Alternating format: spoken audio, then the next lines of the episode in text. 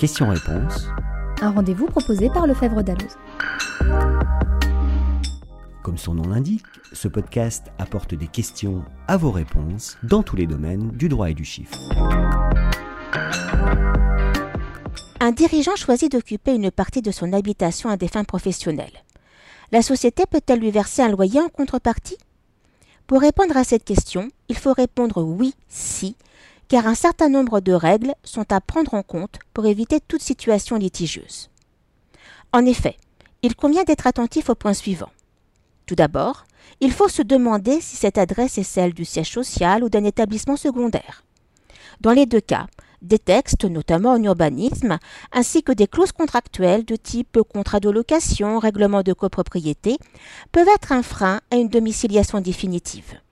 De plus, la signature d'un bail entre les parties permettra d'asseoir les conditions de la location et en particulier celles du montant du loyer et des charges. De même, le dirigeant n'est pas exempt de respecter la procédure des conventions réglementées prévues par le Code et les dispositions statutaires le cas échéant. Enfin, il faut rappeler que la jurisprudence a pu reconnaître des abus de biens sociaux, des actes contraires à l'intérêt social ou de la confusion de patrimoine. Ainsi, est contraire à l'intérêt de la société la prise en charge par cette dernière du loyer du dirigeant et des charges de sa résidence personnelle.